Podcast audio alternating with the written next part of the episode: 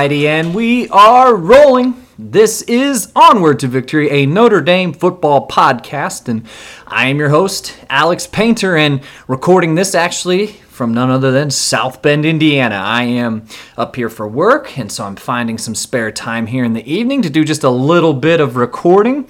So, again, thank you for joining me, and as I mentioned last episode, at any given time, there are 500,000 different podcasts which you can tune into. So thank you for choosing Onward to Victory. So thank you very much. Uh, if you'd like to subscribe and you have an iPhone, click that purple icon, the purple podcasts icon, and you can subscribe that way by and if you search Onward to Victory, you'll find me there. If you don't and you're an Android person, or if you just want to look it up on your computer, uh, the the podcast is hosted through Podbean, so the Podbean has an app you can find me on, as well as the website is onwardtovictory.podbean.com. Please subscribe, and then you will be notified of any new episodes as they are released. And if you want to go visit HQ headquarters, that's facebook.com slash onward to victory podcast. You can send the show a message there via Facebook, or you can just send a good old fashioned email at onward to victory podcast at gmail.com. And don't worry, I'll repeat all of these. This is an onslaught of addresses, URLs, and places here, so I'll repeat all these at the end of the show. But for our very special contingency of folks, if you want to become an Onward to Victory Consensus All American, those who support the show from a monetary standpoint, you can visit paypal.me slash onward to victory. The show will always be free, and if you happen to enjoy it enough and you'd like to support it uh, through through monetary means, any denomination is accepted.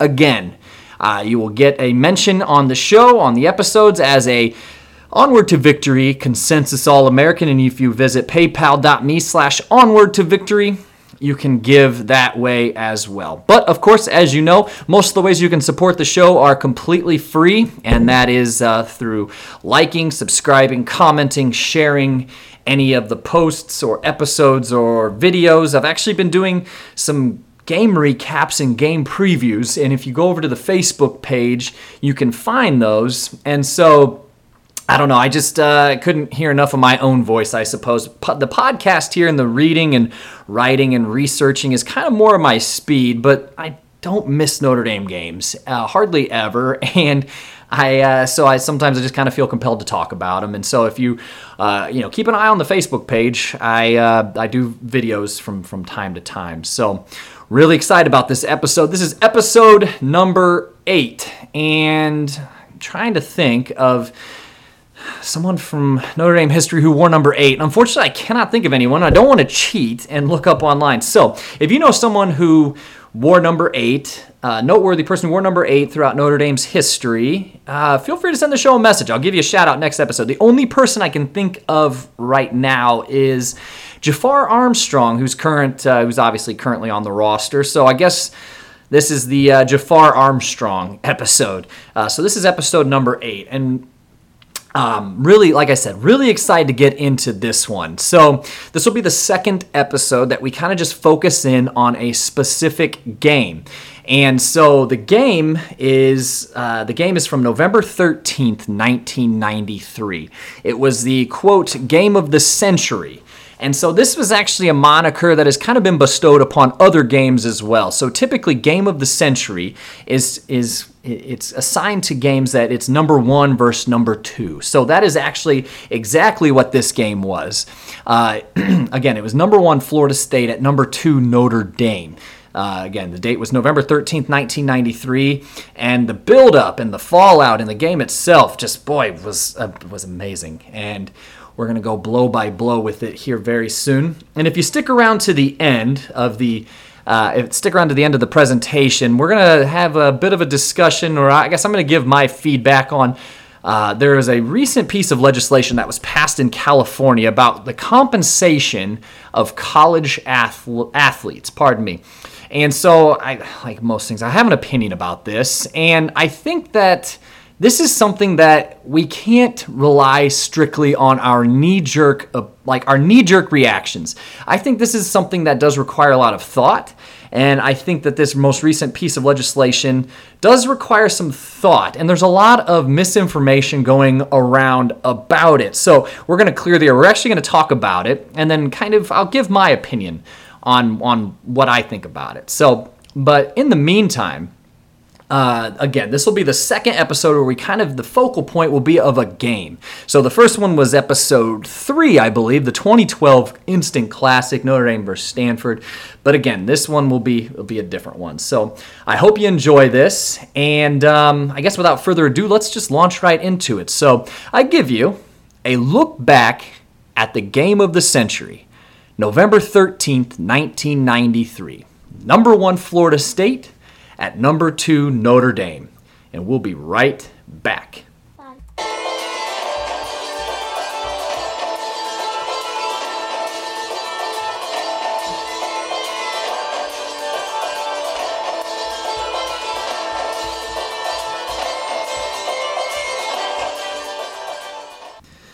So the game was dubbed the game of the century, but this wasn't the first time that Notre Dame had found itself in this situation. In fact, it was the fourth time when it became known as the game of the century. Again, number one versus number two teams squaring off, as I mentioned earlier. But in 1935, Notre Dame played Ohio State and actually won that game 18 to 13 thanks to an 18 point fourth quarter. A very famous quote game of the century was also in 1946 when the number one ranked Army team and the number two ranked Notre Dame team tied 0 to 0.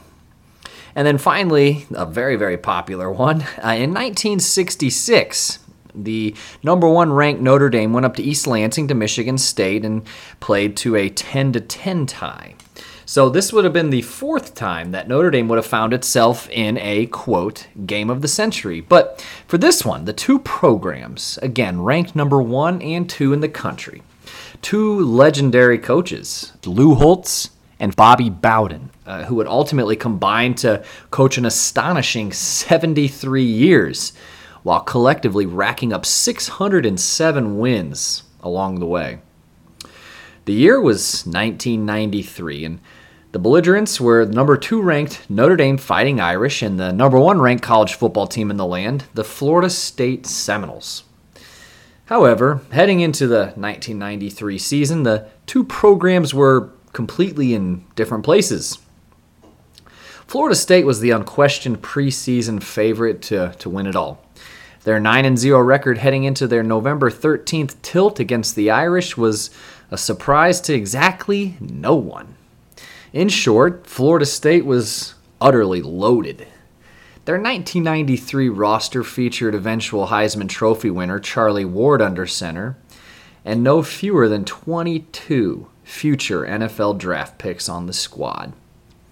Through their first nine games, they had vaporized, and that is the absolute best word I could think of here. They had vaporized their opponents by a combined score of 350 to 58 or works out to be an average of 39 to 6. So they boasted the number one scoring offense in the land and future Hall of Fame linebacker, two time All American Derrick Brooks leading the defense. You might remember him. He patrolled the middle of the defense for some really great Tampa Bay Buccaneers teams in the 90s and in the 2000s. So Notre Dame, on the other hand, entered the 1993 season as the number 7 ranked team and they lost a lot of players from 1992's 10 1 1 team to the NFL draft. So you might remember guys like quarterback Rick Mirer uh, or perhaps running back Jerome the Bus Bettis. Cornerback Tom Carter and tight end Irv Smith were all taken in the first round. So, four guys in the first round alone. Running back Reggie Brooks was taken in the second round, as was linebacker Demetrius DuBose. But all told, the Irish had nine guys drafted. So expectations were uh, a bit different. Many thought the 1993 version of the Irish would actually take a step back and begin circling the wagons, uh, so to speak, in preparation for the 1994 season. And heading into the 1993 season, many thought that the Irish were very overrated with that number 7 ranking and so much that after a very unimpressive week 1 victory over Northwestern 27 to 12, they actually fell 4 places to number 11. So uh, the next week, after a week 2 27 to 23 victory over number 3 Michigan in Ann Arbor, the voters seemed to realize the error of their ways, and the Irish quickly vaulted up to number four. After seven more wins, they rose to number two, aided by an Alabama loss to Tennessee. So, as the fates would have it, that November 13th contest would feature the number one and number two college football programs squaring off despite being on the record saying that he believed Florida State was, quote, the best college football team I have ever seen, and I've been in the game a long time. They're capable of beating anyone in the country by 40 points. Irish coach Lou Holtz reassured the Irish faithful during the Friday night pep rally. He said, quote, "We are not going to be intimidated." End quote. The following day, game day, November 13th, the buildup was immense and intense. ESPN's College Game Day program is a Saturday morning staple in millions of American homes. The program began in 1987, and for the first five plus years of the program, it was produced and filmed on the ESPN campus in Bristol, Connecticut. And yes, Lee Corso was a host even then. In fact, he has been with the program since its inception 32 years ago. Anyways, given the aforementioned build up to the game, ESPN decided to take its live show on the road for the first time ever, deciding to broadcast live right outside Notre Dame Stadium and that is a tradition now, broadcasting live on site at a college football game on site at a stadium, and that is still observed to this day. And not surprisingly, pretty much every pundit called for a Florida State victory, including a youthful and exuberant Corso, who predicted a close 31 30 Seminoles win. Now, face value for a seat to the game was $27. Whew. Think about that one. But scalpers were walking around the stadium demanding hundreds of dollars for even some of the worst seats in the house. And folks were paying anything to get through the gates. And people can certainly debate on what makes for, quote, perfect football weather. Now, for some, it's sunny and 75 degrees or even warmer. For others, it's a downpour and 55 degrees. Having played football for about 12 years, I can honestly say this was not my favorite type of weather to play in. But for others, we may be looking at ice bowl conditions. But for my money, I'll take mostly cloudy and 65 degrees, which just happened to be the exact weather of South Bend, Indiana that day. In my opinion, the epitome of fall football. Naturally, every seat at Notre Dame Stadium had a person in it. And though ESPN was on site, the game was still aired on NBC. An astonishing 22 million people, or nearly 8% of the United States population at the time, was tuned in to watch. Can you imagine that hype? Best I can tell, that is still a record television audience. So, of note, the NBC sideline correspondent that day was none other than O.J. Simpson, who was almost exactly eight months from becoming the most infamous person in the entire country. Bob Costas said as the NBC cameras came onto the air, quote, perfect season at stake, a game in a perfect place, a collision in history End quote. But the game started poorly for the Irish as the Seminoles executed with precision a 10 play, 89 yard drive for a touchdown, culminating in a 12 yard touchdown pass from Charlie Ward to Kevin Knox. And after tacking on the extra point, the score stood Seminoles 7, Irish 0 at the 709 mark of the first quarter. But a very potent Irish rushing attack then took over. Adrian Jarrell, a seldom used wide receiver and sometimes punter, who would only get two touches his entire senior year in 1993, made one count, taking a reverse scamper 32 yards to tie the score at 7 to 7.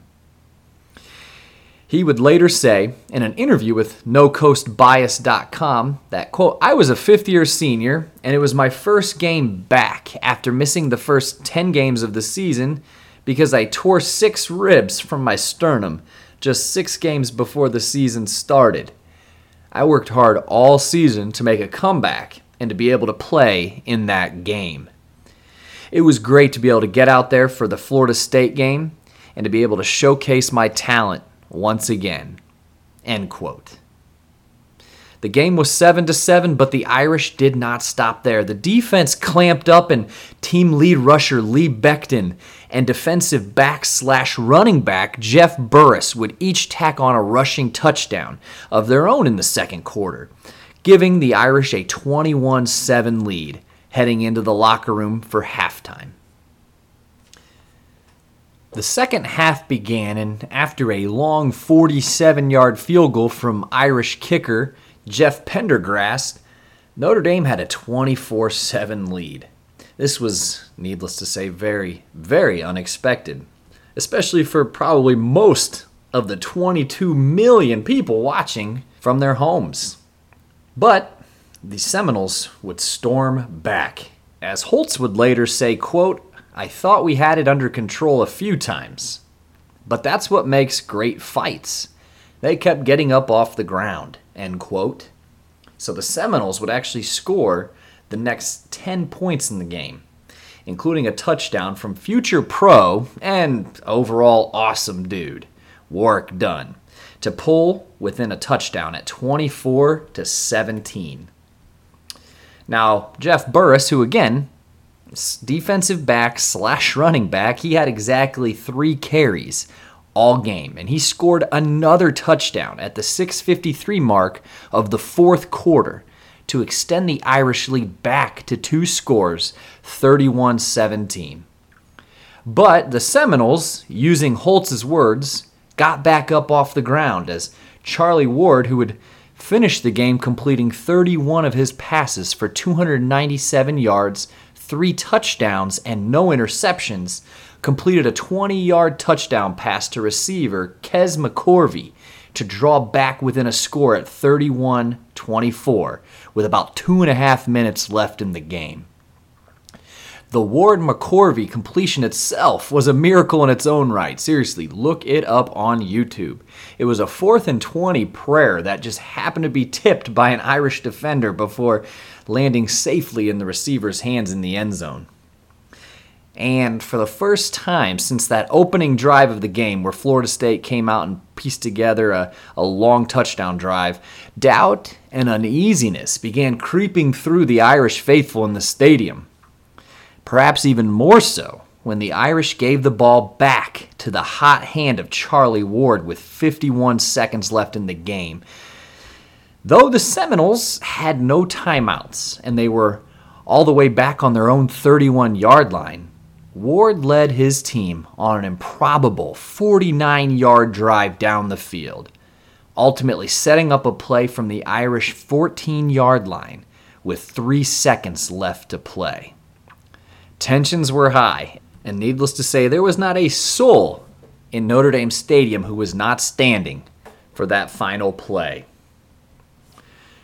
Ward took the snap, was eyeing the field, and was eventually flushed from the pocket and scrambled to the offensive left.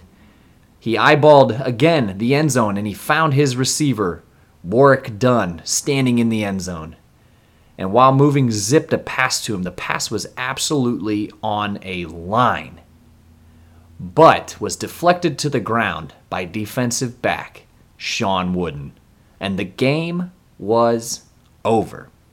Even NBC announcer, the late Charlie Jones, struggled with his words. Quote, he says, knocked away, not today. The ghost, whatever that means, is living, and he is smiling. End quote. So maybe some additional context is needed for that one. I still think it's really entertaining because uh, even even Charlie Jones kind of gets caught up there, and he says the ghost, whatever that means, is living, and he is smiling. Talk about a uh, memorable memorable call right there. But uh, the Notre Dame Fighting Irish had just upset the number one team in the nation, 31 to 24. The fans stormed the field and Naturally, Wooden, the defensive back who deflected that last pass, his team mobbed him, and he actually ended up tearing two knee ligaments in the celebration. But the Irish were the improbable victors. And one of the heroes of the game, Jeff Burris, who scored two touchdowns later, said, quote, They didn't know what Notre Dame was about. And after being here, I hope they do. End quote. Coach Holtz said after the game, quote, To me, the mystique of Notre Dame is faith in belief. The biggest problem with this team, I thought, was getting them to believe. End quote. The student newspaper took Holtz's word, mystique, and ran with it, beginning a recap of the game with the following quote, Mystique. To some Notre Dame fans, the word connotes images of the Gipper, the Four Horsemen, Knute Rockne, and Touchdown Jesus. To others, it means the intangible feeling that comes when running onto the field at the historical stadium. And to still others, mystique is the force that hovers around the Irish football team when it somehow overcomes powerful foes. However, most people agree it is something special at Notre Dame and is an intangible aspect of Notre Dame football that has helped many Irish teams to victory. Mystique doesn't mean much in Tallahassee, Florida. Glitz and slick style are much more important than inconsequential stories of dead football heroes from a place called South Bend. The week preceding the game, Seminole head coach Bobby Bowden told the media that he overheard some of his players calling Knute Rockne Rock Canutney while Florida State did not spend any time studying Notre Dame football history prior to the game, the Irish gave the Seminoles a lesson and became part of that history on November 13th. End quote. Now, after the game was over, uh, it was all but certain that Notre Dame and Florida State would face off once again in the national championship game. All, all Notre Dame had to do was defeat Boston College, a team that they had beaten 54 to 7 in the prior year.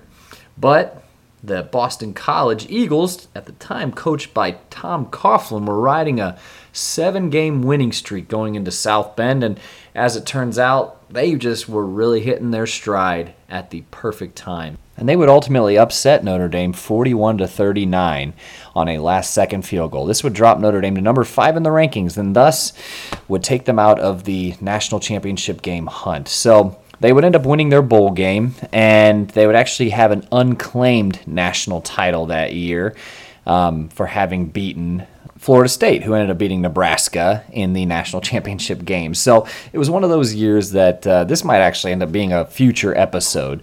Uh, this was one of those first few years that people were beginning to seriously discuss the merits of having a playoff system in college football. But nonetheless, nonetheless, that's the story of the 1993 game of the century.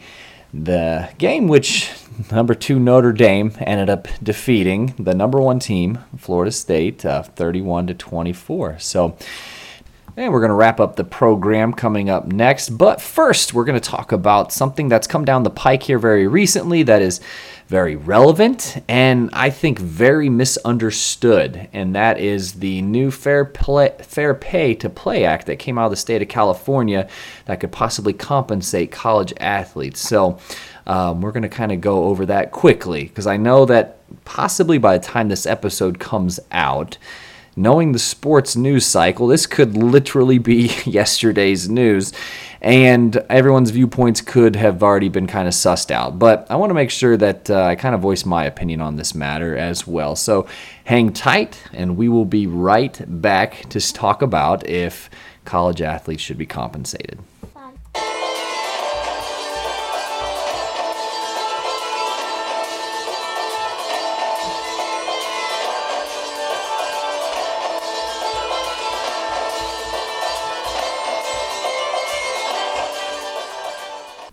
Alrighty, now let's discuss this hot button issue that there was a piece of legislation that was passed in California called the Fair Pay to Play Act, an act that won't actually go into effect until January of 2023. So we are talking about a little over three years from now. But I wanted to give a little bit of context to this conversation because I'm seeing a lot of reactions, very knee jerk reactions at that, where there are just some a lot of the information that's kind of being passed around is not just half true, it's completely false.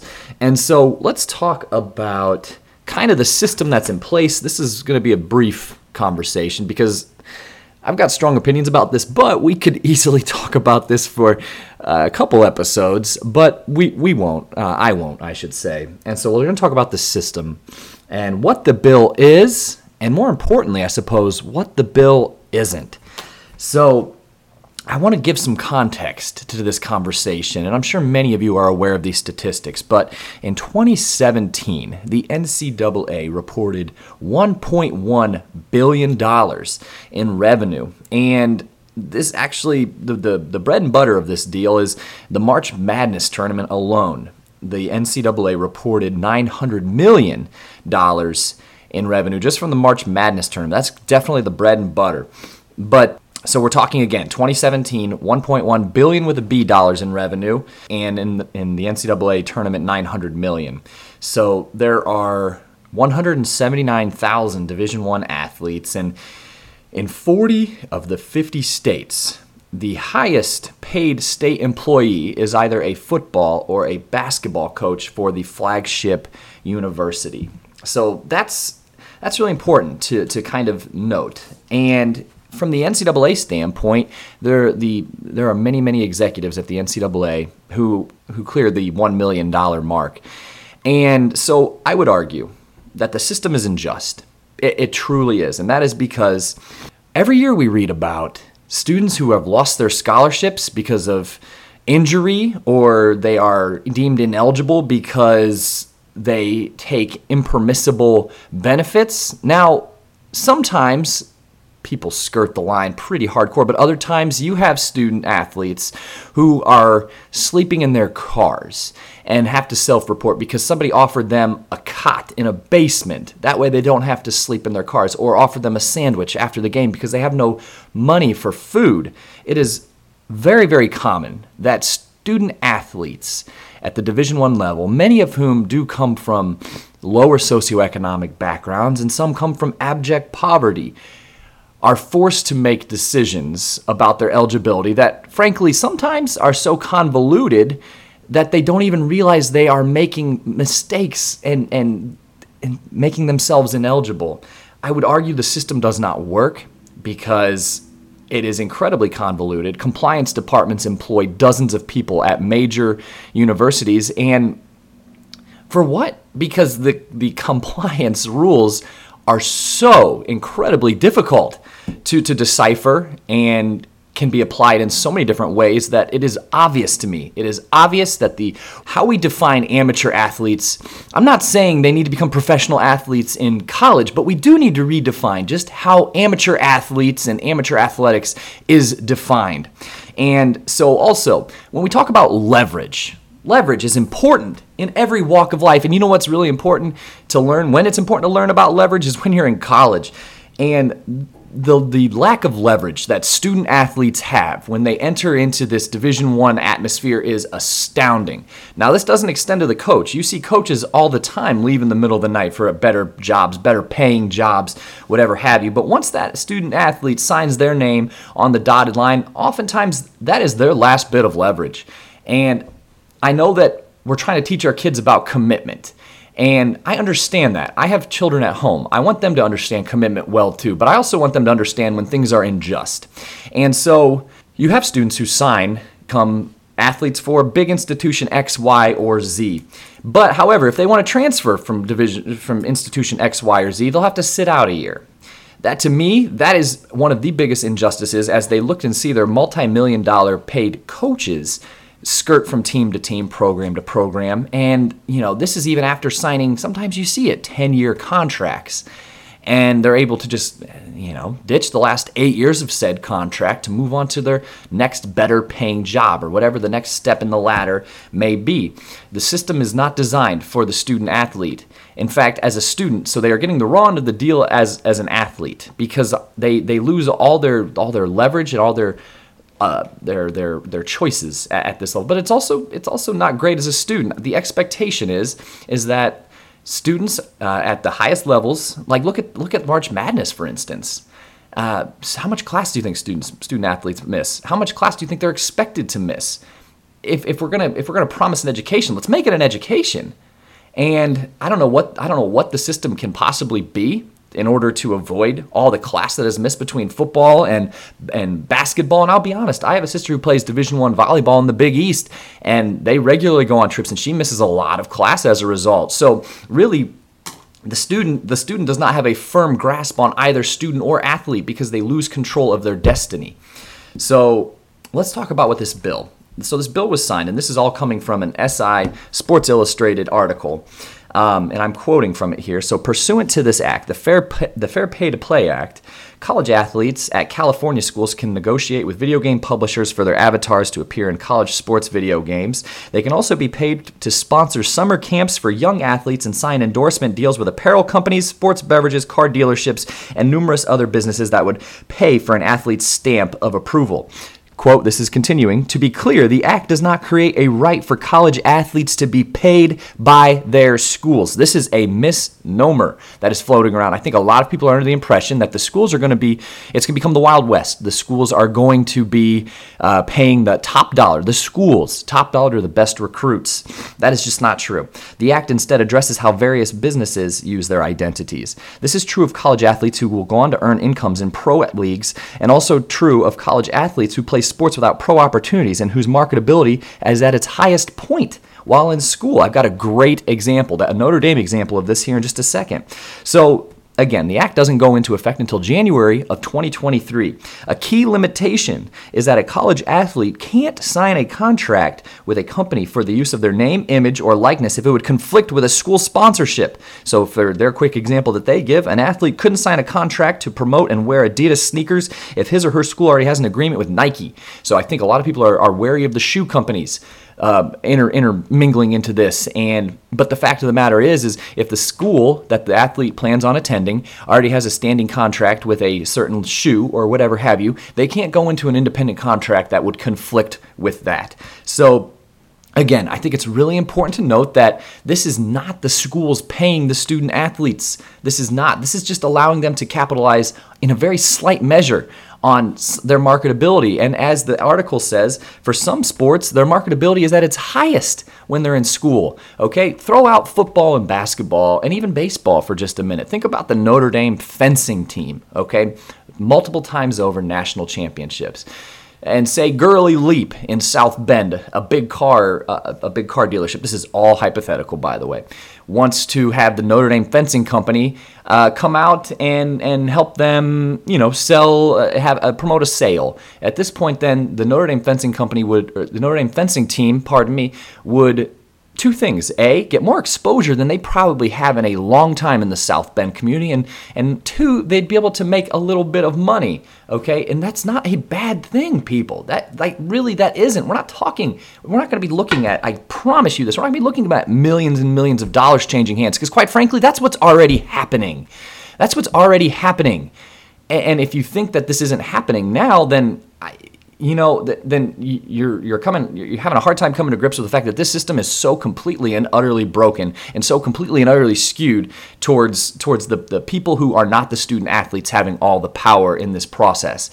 So again, this would give teams like programs and teams like the Notre Dame fencing team a little bit of love, a little bit of opportunity to control you know their marketability and their even their outreach and able to be compensated for that i think that i think that's a great thing i honestly do this isn't this isn't going to turn I, I mean this is this is revolutionary legislation but it's not going to be something that I, I really don't think. I think it's just going to be, it's going to give students an opportunity to, while they have some marketability, because a lot of these students won't go pro, to make just a little bit of residual income in a, in a situation and in a system that is really pitted against the student athlete. I firmly believe that. And yes, you can talk, we can talk about the value of an education. And that's perfectly fine. That is perfectly fine. However, I would also argue that if you go play a certain sport in college, you simply cannot have certain majors. Like for instance, if you want to go play volleyball at Indiana State University, you you are going to struggle mightily to become a nursing major.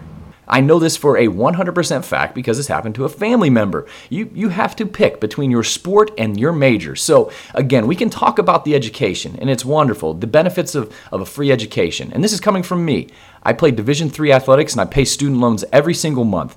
I, I, I am painfully aware of the cost of college. But I'm also painfully aware that when I went and played Division three athletics, my, my athlete, my, my experience as a student and an athlete complemented each other. They didn't conflict with each other. And I was able to pick my majors, my minors, whatever, as, as freely as I could. And so, again, if we're going to talk about the education, which is important, and the fact that these students really aren't able to choose, I, one of my one of my colleagues once asked me, like, why why do football players at big places only study communications or general studies or liberal studies or whatever have you. And that's really easy. That's because that's all they can do. Uh, the football schedule is so stringent. Oftentimes it's over 40 hours a week. But in practice and in meetings, like they can't, they simply can't put in the time in the classroom and outside labs and all that to select their own major. So this small act, and it is small, like it really, really is. It's not going to be seismic. I promise you that. I mean, in, in an effort of progress, yes. But however, this is just giving a little bit of power and a little bit of leverage back to the student athletes. Do you agree? Do you disagree? Please sound off. Sound off. I am one that I can have a very respectful conversation, and I, uh, I, I relish the fact that I can do that. And if you disagree with me, I would welcome your feedback, please. Uh, and if you agree, I'd welcome that too. But this is really this is really about this is I hate to sound like this. I sound like a 32 year old curmudgeon, but this is about the kids here and allowing them to have the choice and allowing them to have a little bit more flexibility, leverage and flexibility. So, as you might have guessed, I think this act is brilliant because it's a positive step, but it's not also turning it into, I keep using the phrase the Wild West where teams are just going to be exchanging money. Programs are this is pro this is this is money that comes from you know from local businesses. And i know that a lot of people will turn and say well i'm sure that there'll be many colleges and universities who put the local businesses in their pocket. Either way either way we aren't talking about exorbitant sums of money here for many of these student athletes. And we're talking about a very small percentage of student athletes who are under the microscope an unfair microscope when it comes to compliance and keeping and keeping compliant with ncaa standards which as i mentioned i mean there are departments in big in big uh, big universities that the compliance department has a dozen or more employees because it is just that impossibly difficult to of a job to kind of keep all of your amateur athletes eligible. So let's redefine what an amateur athlete is. All right, well, that's all I have today. So please feel free to interact with the show via Facebook at facebook.com slash onward to victory podcast. You can send the show a message. You can send the show an email at onward to victory podcast at gmail.com. Don't forget to subscribe on iTunes or the um, Apple Podcast, the purple icon. Click subscribe or Podbean. And um, let's see what else. Oh, and if you want to, as I mentioned, become a consensus All American around here, the, uh, the address is paypal.me slash onward to victory. So, uh, again, if you'd like to donate to the show monetarily, uh, again, that's paypal.me slash onward to victory. Those folks are very hold a very special place in the show's heart, and um, we know we know them as our consensus All Americans. So Didn't mean to get all preachy there at the end, but I feel very strongly about this. I love amateur athletes. I love college athletics. I really, really do. But this is something that's been brewing for a long, long time. Decades, in fact. Decades. If you remember when Bruce Jenner uh, forfeited his amateur status back in the 70s, so that way he could promote uh, cereal and, and wristwatches, all of that. So, I mean, this is something. This isn't new. This isn't new. And and to to to kind of stay stuck in the mud uh, with with how we view amateur athletes and college athletes is I think is just hopelessly antiquated. But anyways, so please feel free to interact with the show however you'd like. Again, this has been Onward to Victory, a Notre Dame football podcast, and I am your host, Alex Painter, and as always, go Irish.